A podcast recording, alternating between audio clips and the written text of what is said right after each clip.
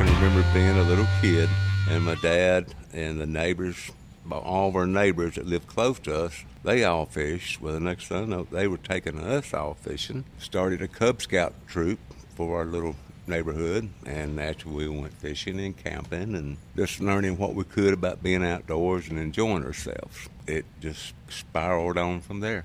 Spiraled downhill. Yeah, downhill from there. well, we really went downhill when I found uh, girls and motorcycles. Yeah, that's a total that's a total detour for almost everybody. Yeah. It's amazing that you do that and then you come back. Right. And when you come back, it's just a hundred times better. Yes. Yes. Definitely, because then hopefully you can afford a little and more. and- cheaper. Welcome into Southeastern Fly. This is uh, the Angler's Influence. Today we're talking to Ronnie Grumpy Howard. Uh, we are s- with the mobile studio again. Uh, we're sitting inside Cumberland Transit at the Fly Shop uh, down in uh, Nashville. What's where? Where are we? Are we? We're on West End, right? Yep. West End Avenue, close to Vanderbilt and Centennial Park. the Vandy guys, uh, baseball team, national champs. Yep, you can actually see the the stadium from here, Yes. the football stadium. Yeah, from from just right out the back door. I appreciate you having us come down. I know you've really been looking forward to this. I could tell by the uh, text and phone conversations that we had that uh, you've always wanted to do one of these. But thanks for coming Yes, uh, sir. and doing influence with us. Uh, I think it's going to be a good good evening for us to have a, a discussion. So you started your fishing uh, with with the neighborhood folks taking you out, and then you discover girls and cars and everything that goes along with that. What about your fly fishing? Let's let's start there. I Uh, started fly fishing not seriously when I was about 14. Well, I was building houses during the summer at that time, and we were building some houses next to where one of the guys lived. We went up there to the house one day and found a fly rod and everything in the garage, which belonged to his dad, and some popping bugs and things like that. Really didn't know what they were, but you know, we took them. Mm-hmm. They had a place to tie a line to. So there was a pond right down from us. We went down there and started playing that pond. We found out that an automatic reel does not work real well with a popping bug and 60 pound mono on there. it will snap the front end of the rod off real quick. That was our first, my first foray into fly fishing. we just had somebody come in here and talk about you being a legend so but you don't you don't get good at fly fishing on your own you, somebody influences you somebody or something or somewhere influences you and that kind of starts turning your turning your head and getting you getting you down the path going down the path of uh, of fly fishing so what uh, what was your first the first influence that you can remember that was that was a major influence on you I mean, I'd started back fly fishing once again, not too seriously in the 80s. I, I was still at that time doing some bass fishing, a little tournament fishing and stuff. And we got up on the river with some friends, and we, we got fairly proficient about catching fish on the caney and talking to people, coming down here to CT at the time, and and uh, the fly chucker was in business. Uh, came down here and talked to them. They were all nice, and you know, and helped us in many ways. But we just started catching fish and having a blast. You know, once we learned a few of the tricks, and and and they helped us out there. Well, we went to Arkansas, to fish over there one year. We fished a little red was. You'd think we was on another planet. You know, we we could not buy a fish. It seemed like. So we got done for the day, went up there to the fly shop up the road there, and they was fixing to close. And, and we said, well, we'd, uh, you know, kind of like to get a few flies that you would recommend. We want to start early in the morning before you open, and maybe a little bit of advice. He said, well, guys, I've been here all day. I'm kind of like to go home and get a drink and, you know, and kick my shoes off. I said, well, we got some scotch in the truck. Well, let's open the doors and go in and get you set up. Bring that bottle. That was uh, Jeff Hawthorne. Jeff and his brother Tom. Tom owned the Ozark Angler in Heber, Arkansas, and Little Rock, both shops. Jeff managed one in Heber. Well, that that bottle of scotch got us introduced into the most endearing learning session I've ever had in my life. Next thing you know, Jeff is not busy tomorrow. Hey guys, if you want to float the river, sure. I thought I knew how to fish and was fairly good at catching fish. He's put me to a whole new level. It's just like it opened up the the world. So what what did he do that was different? You know, because everybody's everybody it seems like on the rivers caught a fish or two or three or Yeah. hundreds or whatever. But what was what was just a little bit of difference there? What The main thing he did, and boy, you'll get a lot of slack over this probably, indicator fishing. yeah That's something I'd never tried. You know, we were doing well with uh, wet flies, s- some dry flies, you know, uh, swinging woolly boogers and things like that. You know, just we were just out to catch fish right um, and learn a little as we went. But he started teaching how to use a strike indicator, and it's just it just opened up a whole new world. But I'd fished to a run that he put me on. Didn't get a hit. And I walked down. He said, "Where you going?" I said, "There's no fish up there." I said, "Even though there looks like there should be, come here." He put a piece of indicator on. He said, "Go back up there." And he said, "That's just a glorified bobber." yeah And I said, okay. I went back up there, made a cast, nothing. Came back, second cast, it stopped. I thought, oh, boom. Razor rod, it opened up a world of just fantastic. you know you can you can nymph fish with an indicator pretty much all year. Yes. But sporadically, there are different times that you'll want to fish with something else, like a dry or Yeah, a yeah, now yeah. Mm-hmm. terrestrial at this time of year. This is what July, and then sometimes you'll want to fish streamers more. We fish more yes. in the winter, Yes.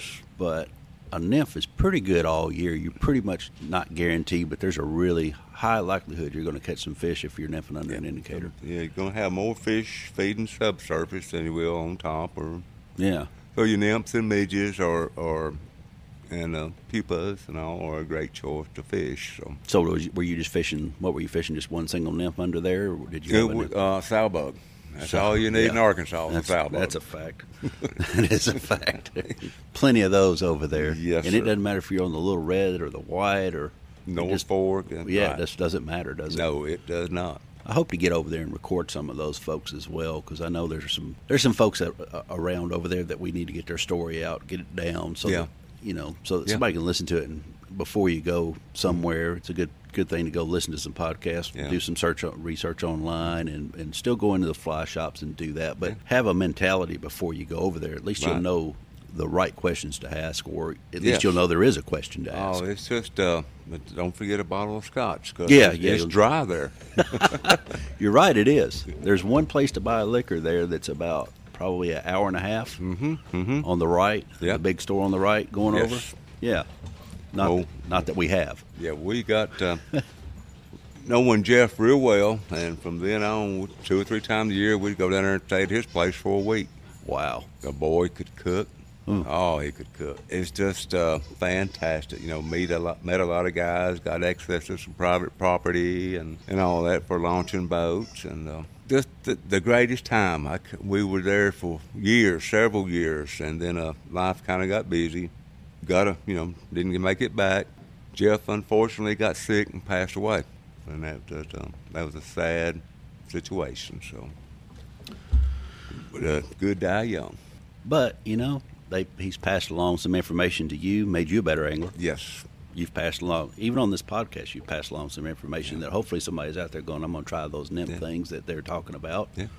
and if they're in the area, or they could even call and get some advice too. Yeah. I think it's important to be able to pass along some advice to people that are just starting, so that we can kind of keep the keep the bucket full of people. We don't want it necessarily overflowing into our run that we want to fish. Well, Oh, you can tell, and I tell folks all the time when they come in here, I can tell you what I'm fishing, where I'm fishing, how I'm fishing, but you don't see me doing. You don't know exactly what I'm doing. So Yeah. you know, Yeah, and it's just uh, it could be one little subtle thing that's different from what they're doing that makes that big difference. it absolutely is. And yeah. that that uh, kind of comes from uh, years of being irresponsible.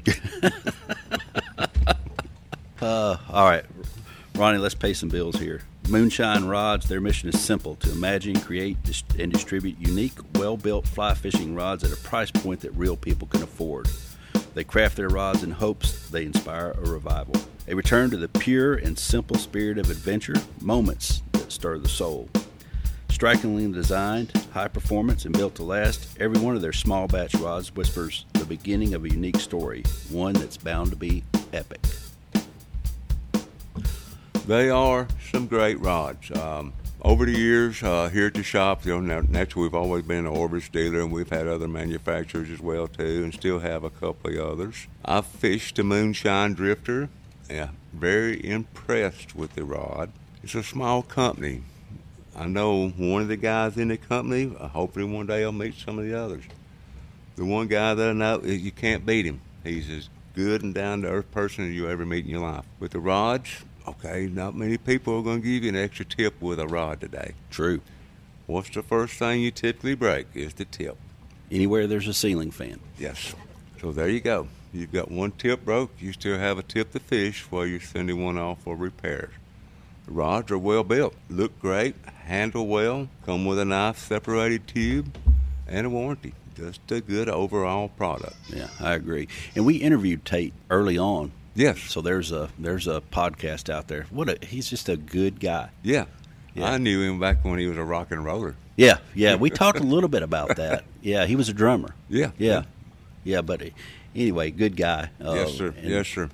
He. And uh, I have the utmost respect for him. His family's a fan- he's got a fantastic family. Uh, can't beat him. Can't beat yeah. him. Let's move on. So, so Jeff was one of your influences, uh, definitely. It sounds like he taught you a lot, but Right. you, you walked away there with Nippon. So, who? What would be another influence? Uh, more than likely, my my father and grandfather. Um, my father, of course, he had you know worked pretty much to provide for us most of the time. But uh, I kind of always knew when it's time I, I was going to have to start tilling the garden be- and planting tomatoes because we would go fishing for fish guts to plant the tomatoes. So, and of course, Dad, he would always try to, you know, take us fishing when he could come up with little time. But my grandpa I had two grandsets of parents lived close together out there in, in town. I could go to one of them and, uh, well, let's do this, let's fix that, let's do this, let's, we're going to bale hay. And that was it. I'd go to the other one. Uh, depending on what time of year it was, we'd go hunting or we'd go fishing. Oh, So naturally, I took the high road and went hunting and fishing. I'd learn, learn about work later. Right. But, uh, I mean, it's just, he was so patient with me, and naturally, we were spin fishing, you know, back then, and uh, Zebco. He was patient with me. He would tell me what to do, show me what to do, you know, how to tie a knot, and then just tell me to go away and leave him alone. So, You know, tying a knot. What? What about that? You know, that's one thing that I don't think we invest enough time in tying knots. And I'll tell people, get you go to go to Walmart, pick up some twenty pound test. At night, while you're watching TV, Yeah. flip on some YouTube on your phone, yeah. and pick you a knot out and tie it. You should be able to tie that knot without Right. looking at it Yeah. because inevitably you're going to get on the river and it's going to be dark Mm-hmm. and your fly is going to break off or, or something crazy is going to happen and you're going to have to tie some knots. Yeah, there's uh, three knots you should know. Well, four actually. I mean, you need to need to know a knot for attaching your backing to your line. You need to know a knot for attaching your line to your backing. Then, how is your leader attached to the fly line? And how do you tie the fly on or add tippet to your leader? So there's a few knots that you know, and you're ready to go.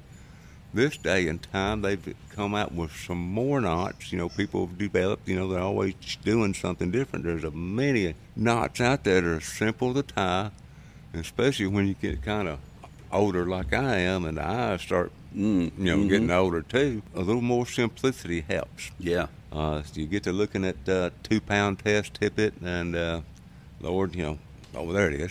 Yeah. then, okay, well, where's that little fly I was trying to attach it to? So, yes, um, knots are highly overlooked. Also, if you look at it another way, a knot is a weak point. True. But we rely on them. Yeah. Tied properly, you should be in good shape. So your grandfather taught you how to tie some knots Uh, along how- the way? Yes. my grandparents, I guess my whole family, but my grandparents are the ones that I think about the most. So just about this time of year, Hmm. I would go over to their house and they would take take me up to Real Foot, and they would influence me because of chocolate. My grandmother always had chocolate, Yeah. always, Oh, yeah. and then really just the love of being outside fishing, even amongst you know Real Real Foot's got some snakes over there. We Mm-hmm. Yeah. had a, we had a snake conversation earlier. Yeah. Uh, but I mean, even even with that, I could stay out there with them. I, I guess I figured, you know, maybe my grandfather could scare them away or whatever, Right. which may or may not have been true. But you know they influenced me that way. So yours, your grandfather. So you had one that worked a lot, and then the other one wanted to play some. Yes.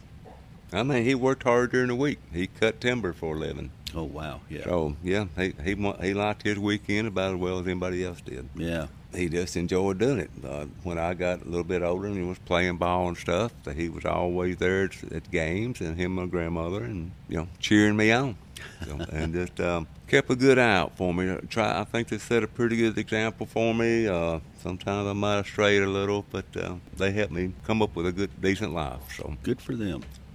Definitely an an, inf- an, inf- a good influence. You got Jeff, you got your grandparents, grandfather taking you out. Yeah.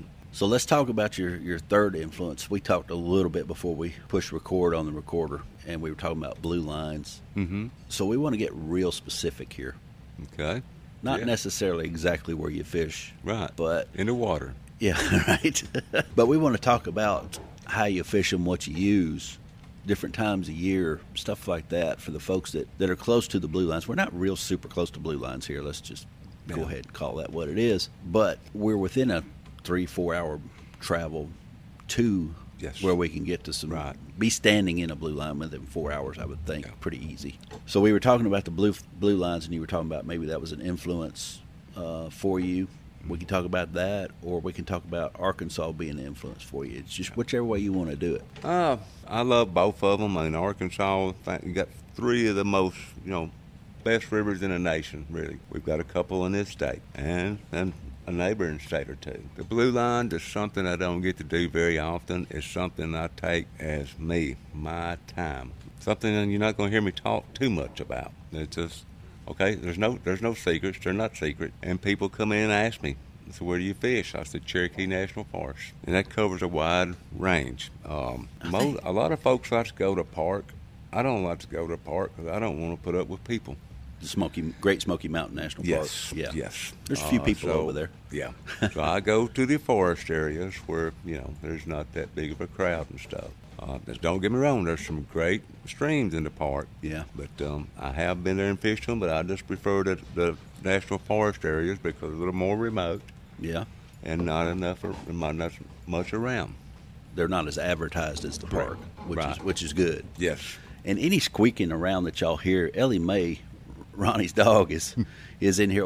I swear, every every other recording that we do, there's an animal of some kind Yeah. roaming. I think we all have animals, and and Ellie Mae is lucky enough to come to work with you. It looks like probably pretty much every day because she's she's got petting for everybody from everybody that walked through the door. Correct. She's And- our official greeter. Yeah, and she's got food from about three of them. yeah. but she's uh, she's made herself right at home here. So the the forest, the national forest, and the blue lines. So there there's a couple of rivers over there that are pretty good size, you know, Right. Mm-hmm. for for mountain rivers. But so do you go up? So do you fish those types of rivers, or do you go up to the tributaries? We'll fish them something, especially towards maybe some of the winter months and things like that. Um, when a smaller tributary you speak of are, you know, really just almost too cold to fish. Yeah, Actually, the ones, the bigger rivers can somewhat be, but uh, it's a different style of fishing. You're fishing big, you're fishing deep. Uh, you're not looking for fish, you're looking for the fish uh, when we do that. so by the fish, what do you mean? I would like to say uh, natural born fish, more than likely, and a lot of streams are going to be holdovers. Right. But in my opinion, that one that's you know somewhat been in the river a long time and survived what he has, uh, I can say call, almost called a natural fish. And heaven forbid they reproduce. I mean, that would- that'd be terrible. Right. But, uh, but anyway, yep. I just I, I like the tributaries better. They're smaller, challenging. The fish aren't going to be huge. They, you can hold them in your hand. Right. If you get one that's longer than your hand, oh, well, let's get the camera out and take a picture of this one, you know? Or you'll take a picture of all of them because they're so beautiful. They really are. It is nothing like going to a tailwater or anywhere else. You stop, okay, I didn't catch many fish today, but what did I see? You know, where was I at? I didn't see a thing. I didn't see no trash. I, you know, it was just us and nature and that one bear that scared the crap out of me. so, you know. And there's no path beside the creek either.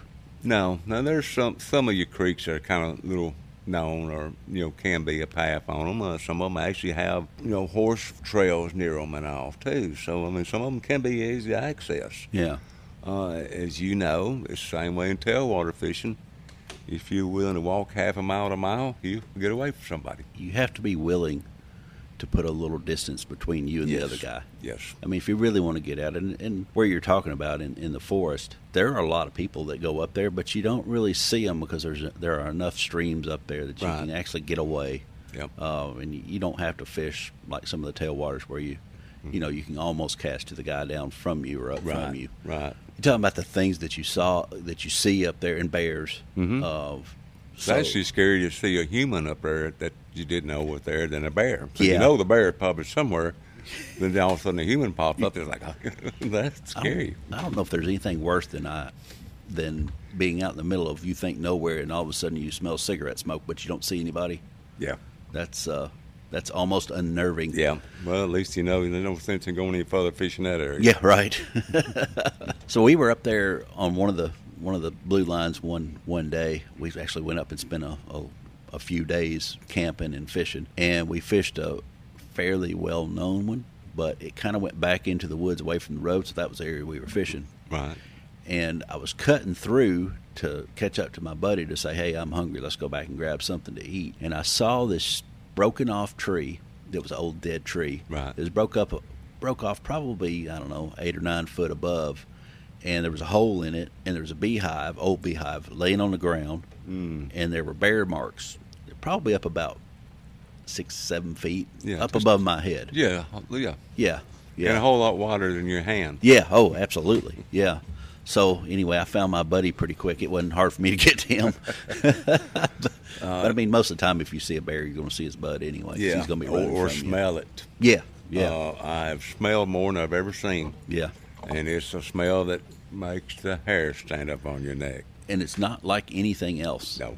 Either it's No. totally different. It's almost like a smell that you're like, I don't know what that is. Yeah, it's not Chanel number five. No, no, it's not. It's not. So when you go up there, what do you try to fish? What's what's your favorite type of or way to fish up there? I know fly fishing, but let's get a little more specific. Well, for most time up there, it's going to be dry flies. I mean, there's- you know, the fish. You have hatches up there. I mean, these, you got these little streams sometimes that may not, you know, five or six foot wide, ten foot at the widest, maybe. Sometimes a little wider, but there are hatches. There's bugs. that, Yeah. you know, we don't see. You know, on a lot of the other places where we do fish, unfortunately. But you get up there and you come anywhere near close to what is hatching, and it's game on. Yeah. The only worst thing is, is those uh, tree gypsies and gremlins that follow you around. You go to make a cast, you look behind you, it's clear. You cast, there's a tree right where there wasn't Yeah. one before. Yeah. You know, I don't know how they move and get there that quick. I know, and, and without making a sound. Right. Right. You think you would hear them. Yes, yes. Yeah. Oh, Because you sure didn't see them. No. It's all, all Or your the senses. tree. Yeah. All your senses need to kick in, but apparently they c- they figured out how to get around that. But um, I mean, I don't, I don't take it all too anything seriously anymore. Fishing wise, I just go to have fun and enjoy myself. They're biting, fantastic. They're not biting, fantastic. Uh, I'm out. I'm not working. I'm in a beautiful place. But dry fly, I love dry fly fishing. Up there, it's it's something you can relatively rely on most times. Uh, drop a nymph off of one can be rewarding. A six inch fish feels like a monster when it hits you up there in some of those currents, and it's just um, makes you feel like a kid again. And do you do you fish bamboo? Up there? Yes. That's what I thought. Yeah, I've wild fished bamboo, fiberglass, and graphite. Yeah. What weight rods do you use? Mostly three on the fiberglass and graphites. Uh, line them up with a four weight line, just you know, to turn the fly over easier. The bamboos I have are, are a four and five. Yeah. So you're talking about turning the fly over. That was one thing that I, it took me forever to figure out what that even meant. Uh, and the the over overline and a rod sometimes will get since you're not casting. It's not a river run through it up there by any means. Right, right. It's uh, it's more dabbing. hmm Yes, it is. And I think uh, this day and time, uh, the ten cara is taking a hold. Yeah, on fishing that way. Well, years ago when I was carrying a nine foot rod or a nine and a half foot rod up in there, and it was just poking in. Who was? Did I invent Tenkara? you know, you know, or even what about our ancestors? The ones that were up there were just old cane poles. Right. You know? Right. Yeah. Uh, we just think we started something. We're just bringing up on what's been here for a long Yeah. time. Yeah, and I've always wanted to get up. I probably said this before, but I've always wanted to go up there Mm-hmm. and just find a, s- a- a long stick, a long piece Yeah. of cane, whatever, Yeah.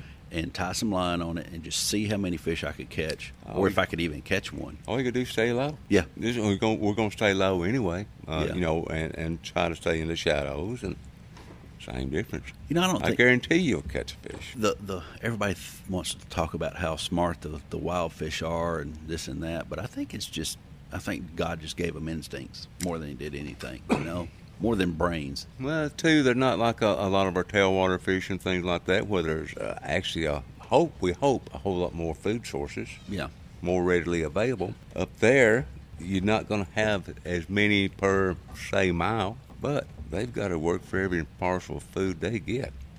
So they're not going to pass up too many opportunities if it's a good presentation. All right, so that, that brings me to another question, and I'm thinking specifically about the bear story a while ago. But there's a there's a so if you can picture in your mind this little stretch of river, maybe it's 30 feet long. It's kind of like a, a long pool. Yeah. At the back of that pool, the water starts speeding up just a little bit. In the middle of that pool, it's kind of kind of dead. Yeah. At the head of that pool, uh, there's two rocks, and the and the water comes right between the two rocks and picks up some speed there. So you got a pretty clear. Everybody got a pretty clear picture of what I'm talking about. Yeah. How do you fish that? Yeah, that's when you wish you had a 16 foot rod. Um, you know, because you can get up there in some cases with too short of a rod, and you and if you can make a cast into that water, you can't control the fly line with a short rod. That's true. Typically, what I try to do, I, I will start fishing at the very tail out where I'm at.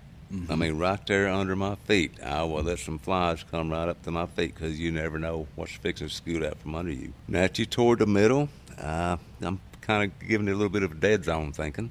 Yep. But I will put a shot or two in, you know, out to the sides and anything else I see like cover.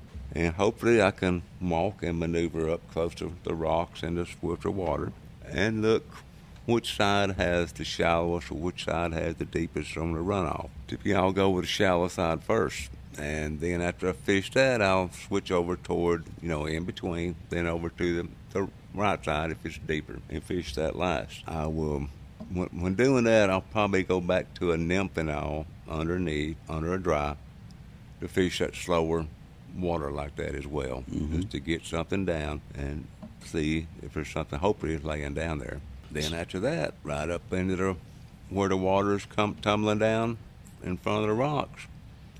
Try to pile a cast in there a little bit where she won't back out on you so much, and let it sink and kind of go around with the currents and and watch because if it happens, it will be fast. You're talking about right in the middle there, putting that nymph on. Mm-hmm. Yeah. In the middle, those fish are probably a little more spooky because there's not much up above them in that dead zone Right. for them to think, all right, I can get out here and eat some. Right. They're going to be kind of tucked a little closer in the middle there, in my opinion. It- Yeah. If you're talking about the type of water that we're talking Right. about, the dead Well, it zone in the depends, middle. yeah. They're gonna they're gonna not want to come out quite as easy. So if you put a nymph in front of their face and make them make their decision, mm-hmm. a lot of times it'll be the the right decision for us, Right, right. Wrong decision for them, maybe Yeah. and then that top up there uh, that you're talking about. I fished for a for a bag one time for about 30 minutes with a friend of mine, uh, where the water was coming through between two big rocks and it was Mm-hmm. roaring through there. Yeah. uh, and it was a plastic bag after. You know, I, uh, in my defense, I didn't fish for it very long, and then whenever I figured out it was a plastic bag, I let him fish for it for about another fifteen There you minutes go. before I said, uh, Yeah. you know what? Encouraging, encouraging. yeah, right, right." I think it went after at that time. Uh, Lord, I think we've all done that. yeah, yeah. We've all fished for something that wasn't Yes. what- exactly what we thought it was. oh, me. so, what, what about weight if you're fishing a nymph? Obviously, not with a dry, but if you're fishing a nymph, how important is weight up there? I like to have a pretty well weighted fly on the nymph. I mean, simply because that water is doing things that, uh, you know, it's moving more with force than some of your tailwaters where, you know, it's moving slower or warm water, or any other creek for that matter. That water is moving. Uh, fly isn't getting down just because it had a bead head on it. Even if it's tungsten, you need to have some weight on there. Sometimes I'll use the tungsten putty to help get a Yeah. weighted fly even down further. Uh, it's fantastic when you get into an area and high stick a, fly, a set of flies through some water. Even, okay, you come up on a rock. You can't see the other side of the rock, but you've seen what it was coming out. The rod goes up over the rock, you hold it on, all of a sudden that rod starts wiggling. you know, you couldn't see it, Right. but you got it. Uh, it was there, and that's the only way you were going to get to it. Yeah, and you know they're there Yeah. Mm-hmm. in your mind, and then all of a sudden you catch one, and you're like, okay, I was Yeah. right. Of course, there's nobody around to believe it happened, but No. uh, you know, Sometimes that's okay. a bonus. It's been so long since I've been up there. Now that you're you, we're talking about it, I'm thinking, when was the last time I was up there? And it's been a long time. Ah, I bet it's been 15 years. well, Lord, I hadn't been that long, but it's been too long for me. Yeah. yeah. Yeah, I need to get back up there. Yeah. And I don't know the camping's part of it, the the campfire, the fishing. It's the whole experience of being Yeah. up Yeah. and away from from pretty much from everybody else. And heaven forbid you just sit out there around the fire and look up in the sky. the, the neatest thing for me, uh, we went up there. Uh, this was probably the last time we were up there, but it was night. We had a fire going. Of course, you know we're, we've got a roaring fire going. I look up and I was like, okay, it's pretty clear because you know there's the moon. And then about two hours later, I looked back up, and we were on the side of the mountain. Right. And I said, "Where's the moon, guys?" It was gone. And I thought, well, it must have you know went to one side of the mountain or the Right. other. And then about 20 minutes later, I looked back up, and there it was again. Yeah. And so we sat up through the through an eclipse, which was one of the neatest things ever that we had seen. You know, and it was a real bright, heavy moon too, because you Right. knew something was going on. You just didn't know what it was until it came back out, and that was really a. I mean, it's just something else that you experience that Oh yeah. you know. You, Um, find you a place five, six thousand feet um, elevation. You know where the moon's going to rise from, yeah, and all of a sudden, this thing comes up looking bigger than a, a, a greyhound bus. Yes. You know. yes, it's bigger than like- it ever would be here. Yes. Yeah. Yes. I mean, it's just sometimes. Sometimes I think just fishing up there is not about fishing. It's just, just being there and seeing scenery. But catching a fish is a bonus. I don't care what you're doing. Yeah, a lot of- Caney Fork, a farm pond, a creek. You catch a fish, that was a bonus to your day. So, yeah. I like to say other people are in, in here out there watching it on TV, and I'm out here doing it. Yeah. There you go. You know, There you go. I was in Of course, Florida. they're, uh, you know, everything they got's free and, and, you know, driving big fancy trucks and all this stuff. I was in Florida one time uh, on vacation. I was the only one at the vacation house that we were staying in. And I was watching this guy catch redfish, mm-hmm. and, on TV. I'm just sitting there, at, you know, ten o'clock in the morning on Saturday, just sitting there watching TV, and I was thinking, man, I'd like to do that. And then all of a sudden, I said, wait a minute. I turned the TV off, grabbed my rod, went over to the bay side, and caught a redfish. And I, okay, that, so that's kind of where I really got that saying. Other people are watching it on TV because Yeah. because I was watching it on TV and be sitting right there. So getting out and experiencing it is a big deal. You know, some shows that t- on TV have been or can be very educational as well. True. I mean, uh, you know, and my God, today you've got the internet. Yeah. You know, back when I got started going in all this, basically this is the only fly shop I knew of, other than you know had Bill Clay's and and uh, I can't remember the name of the other one, Rod and Gun, I believe. Yeah. Um, Chuck was here. He Yeah, may no. not- was he here yet? no, no, he wasn't here yet. Yeah. Uh, when I first come in this one store, there was a few rods up there and a little bitty fly box and flies in it, and that was a fly shop. Come quite a Uh, ways since then. There's just I don't know. There's something like say about walking into a fly shop or something like that and talking to someone that's been doing something or knows what's been doing s- and learning. You know, hopefully you can go to a fly shop somewhere and they will help you. Most are really good about it. Yeah. There are some out there that are, Oh yeah, you know, yep. but there's some of those in, in everything you do. Oh, but, that's yeah, that's true. you That's know, true. But I don't Yeah. try. I, I don't dwell on them, and I don't go back to them. Yeah, I mean, either yeah. they, and either some folks ask me questions. I'm not big on salt water. yeah, you know, I say, hey, um, guys, I know there's a couple other shops here in town that can help you. You know, I can tell you something, but I don't know. yeah. There's no sense in, you know, telling them wrong and making them have a bad experience. So, Right. Well, Ronnie, this is, I know you were really looking forward to this. You've been, Oh yeah, yeah. I uh, uh, had several folks tell me that, that you need you need to be interviewed Hmm. uh, for for this for these exact stories that we've been able to talk about this evening, and I appreciate you letting us in and and uh, Ellie Mae for for entertaining us wherever she's got off to yeah. now. probably. Trying to eat the power cords. Probably, yeah, she was trying to eat the power cords a while ago, right in the middle of the conversation. So again, we're we're here with the mobile studio, sitting inside Cumberland Transit at the Fly Shop, talking to Ronnie Grumpy Howard, and I don't know where where did the Grumpy part come from? Uh, before coffee. Before coffee, boy, that's a fact. That's me. I that could be ninety percent of us. Or some some folks say it's all day, but uh, I Eh, don't know. I don't. I don't know that I believe that. I do want to go fishing in your in your in your boat though. I haven't been in it yet. Me neither. we we need to get out and, and uh, uh, let me let me try that thing out a little bit Yeah. for, for speed. But uh, again, appreciate you l- bringing us out here and, and uh, hosting us at, at Cumberland Transit, and uh, appreciate everybody listening. Talk to you next time. Well, good deal. I appreciate being here, and if nobody didn't understand a thing, welcome to my world. All right, thanks everybody. Thank y'all.